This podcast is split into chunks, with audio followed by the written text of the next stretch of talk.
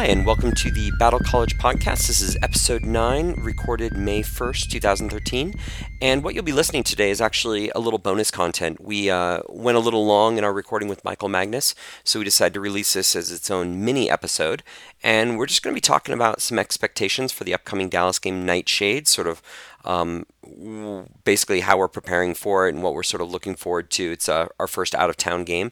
So uh, we sort of just uh, ramble on about that for a little bit. So I really hope you enjoyed this extra episode. Thanks.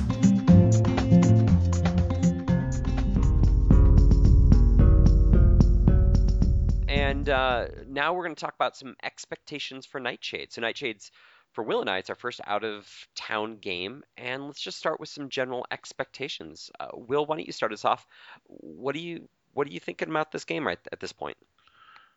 Like as far as expectations go? Yeah, just like what do you sort of what are you expecting to go down there and do? What do you what do you, what do you think I'm it's going to be like? I'm not sure. Well, I mean, it's high fighting, so I'm hoping there's going to be a bunch of fighting.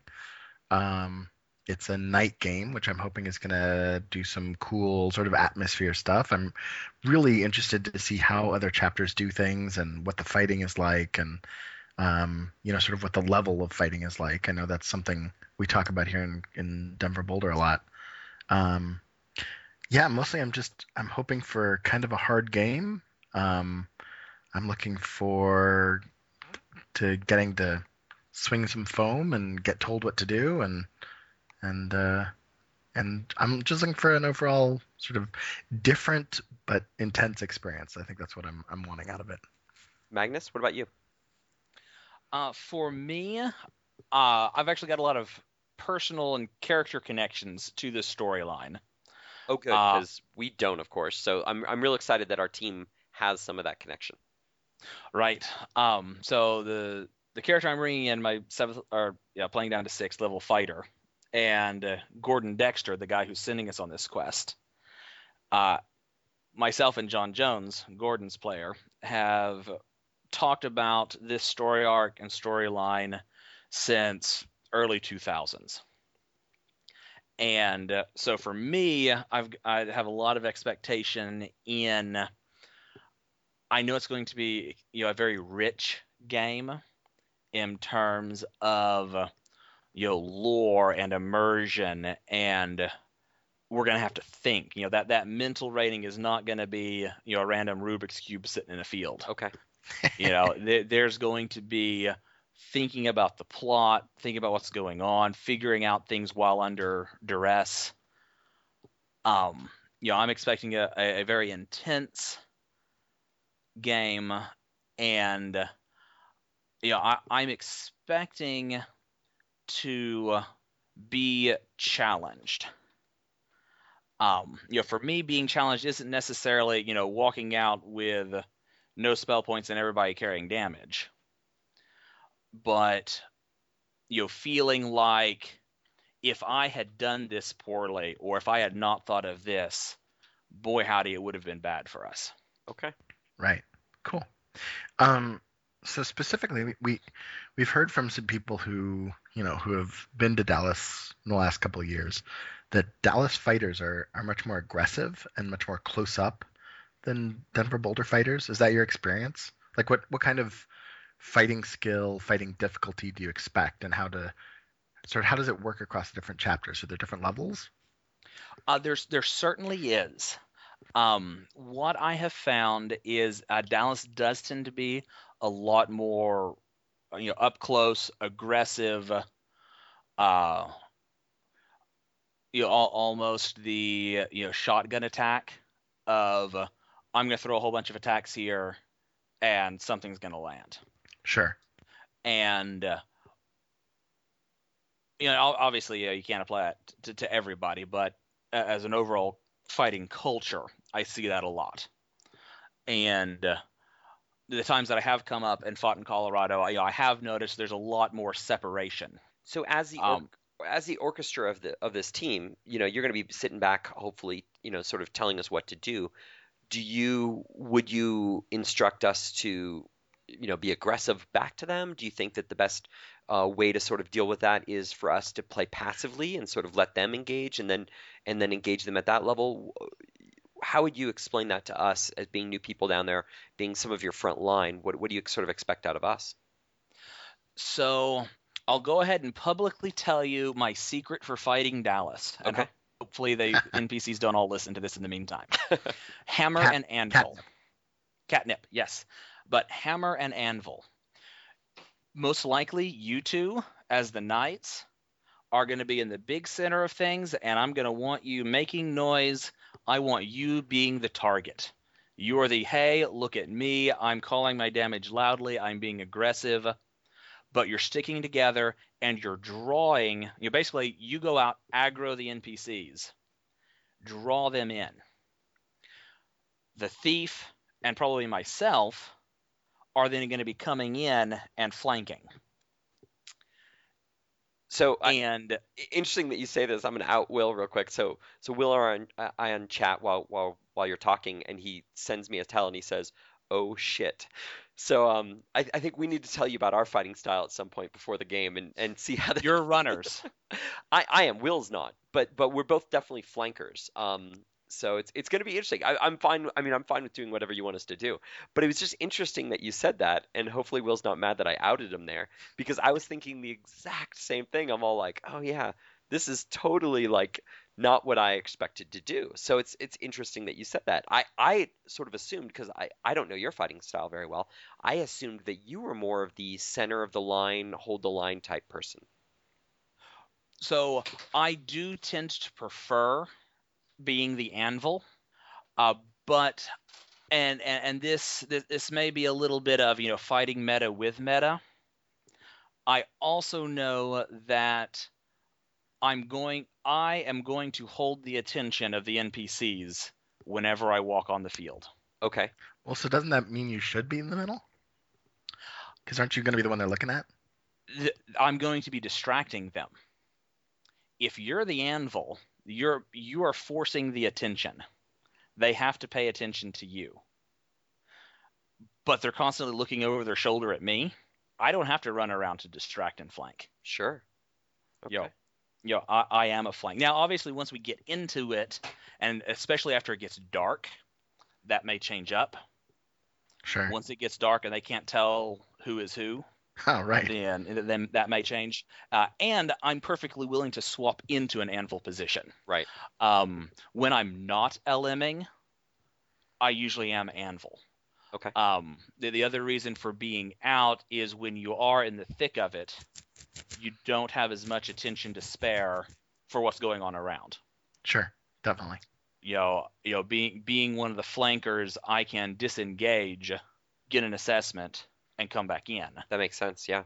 Know, or just not be actively engaged and have a better awareness. So, are there some specific people that you know? We, we know some of the Dallas players that have come to Denver Boulder, but we don't definitely don't know all of them. And I know some of them are are players in this game as well. Are there specific players that we need to look for that you know basically have some stick? And you don't have to out who who's really good or not, but maybe there's one or two people that you're like, yeah, if that person's playing an NPC, and this is a little meta, like you know, definitely he's going to play the big bad guy. Um, so I think a lot of uh, I'm not sure who all's pe- uh, not sure who all's on the other teams.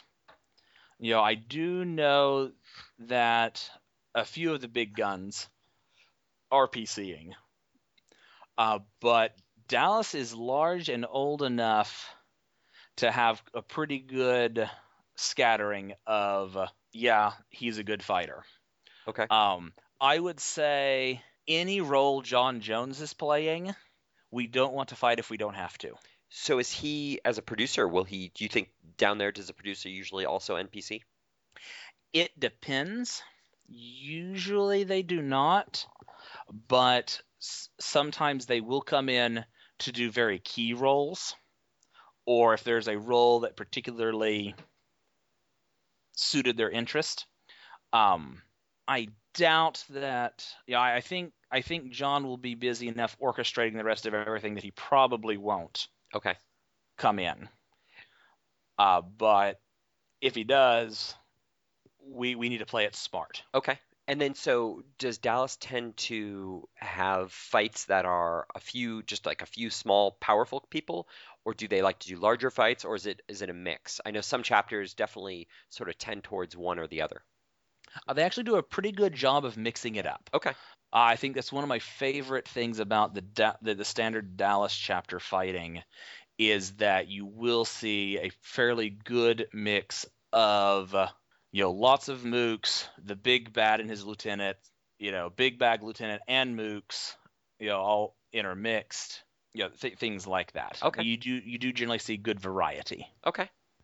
And do you notice a lot of fighting style differences or fighting skill sti- differences in the different chapters? to a certain extent, you know, like, like we mentioned earlier, the the aggressiveness differences. Um, Sure. And, and you know, the physical proximities. Um, I generally I see fighting styles change more by demographic uh, within a chapter than by by chapter itself. Um, so, like when I first moved up to Wisconsin, the chapter itself had a much older demographic. You know, I Sure. think most everyone was, you know, 40s or better. You know, and a lot of retirees even. What about um, sword and shield versus Florentine versus short sword versus long sword? Do you notice uh, same same sort of thing, or do you notice that you know oh you know Dallas definitely everyone likes to fight with sword and board, or everyone down there likes to fight with Florentine or pole, or I think I see pretty well the same mix most everywhere. okay yeah Okay, great. Col- Colorado's pretty much I think is pretty pretty well mixed also. Yeah, you know, I, I think you can get, you know, some tendencies, but they tend to come and go in fads. Okay. And then uh, here's an interesting question uh, that I didn't really think about until Will mentioned this, but but it's definitely true. It's a physical seven. What do you think that's going to mean? Um, because I, I love high physical games. They're like my favorite type of games. What does that sort of mean in like a Dallas game? Uh, so definitely ropes courses, Okay. uh, high, high ropes. So there will be, you know, things suspended from trees and uh, you know we may have you know quasi vast expanses where we won't be touching the ground Okay. and there may or may not be a fight up there Okay. uh, but dallas Awesome. does have good you know climbing ropes, sets safety harnesses things like that Okay. um uh balance beamage uh and, you know and and or you know jumping type Man, Uh, I- brought that monk. That's right.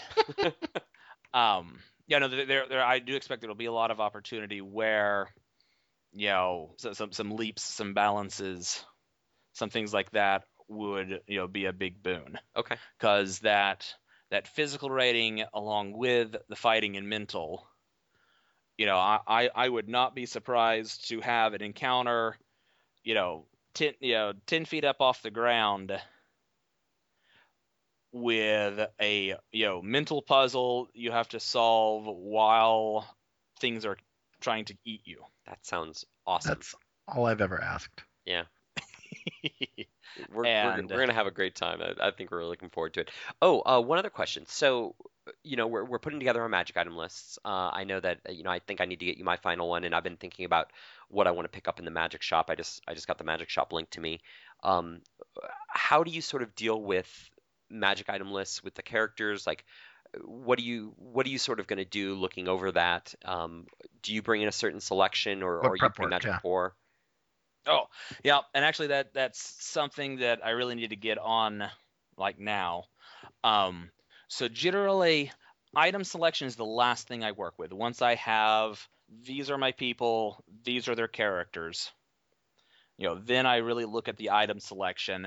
Um, I get everyone to send send me their item stuff.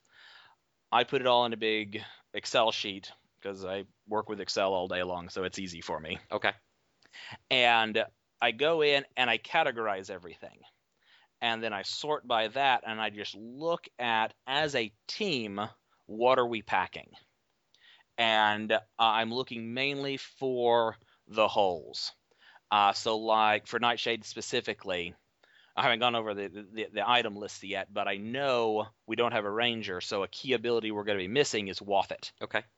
I'm going to look at those item lists, and if I look out there and I say, hey, nobody has a Waffet, then I'm going to make sure that, you know, somebody, you know, probably myself, you know, does some cap, buys up some Wothits, just some one shot, you know, four or five of them just for we may not need it, but that's a hole.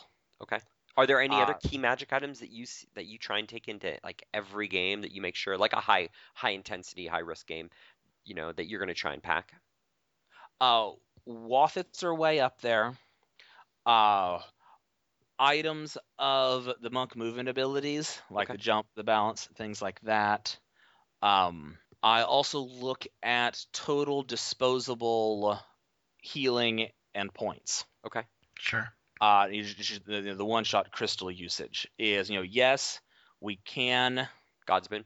yeah, God's Boon. Sorry, drew a blank there. We can God's Boon on course, but it's still cheaper if we walk in with the crystals.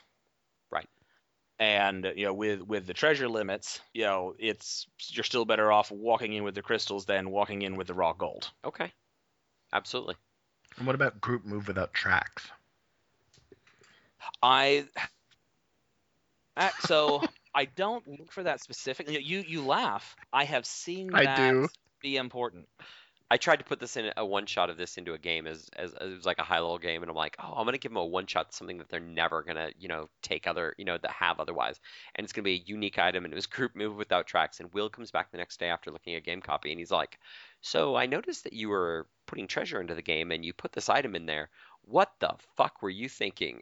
I was like, I don't know. It sounded interesting, so it's been a running Oh, joke with us. But but you said you've actually seen where it might be useful. Okay, so I've got five or six characters currently active. Four of them have a one shot of it, just in case. There you go, Will. Just in case what? Uh, so again, we so I see a lot more of PC, you know, team versus environment uh, deals. Uh, so, uh, say the the ECO game that ran a couple of weekends ago uh, was a small world course where the world was live, and uh, you know the, the NPCs were scattered out where they need to be. It you know took place in this small valley here on here on my ranch, and uh, at different times NPCs could possibly be themselves hunting the PCs, and the NPCs had a GM with them, you know, hooked, Right. hooked into the radio system, so that if the NPCs said, "Hey, I'm tracking the PCs," you know, and there, there, you know, there was a ranger encampment. If they had pissed off the ranger encampment, they could wind up getting hunted down later. And so, you know, situations. You know, I guess I'm used to seeing a lot of games where there's multiple outcomes based off of PC choice. Totally. And even even in a line course situation, there can be situations where, and if the PCs leave a trail out of this encounter, then X happens somewhere else. And okay, so, now things- just just to be clear here, has it ever actually happened, or are you just coming up with scenarios in which it could be useful? Uh, yes, I have actually used it. I can't remember the name of the game off the top of my head. Uh, it was a Wisconsin game, and we uh, the team came in, and we snuck into the bandit encampment, and we knew that all the bandits weren't there, but we you know we mopped up who was there, got the stuff we needed. And then turned the GM said, "Yep, we're leaving this way using group move without tracks that bypassed a fight later on. A pretty nasty one. There you go, Well, Which Useful. I understand is well, no. I just said the word bypass a fight. That's not useful at all. exactly. See, think about how much treasure you missed.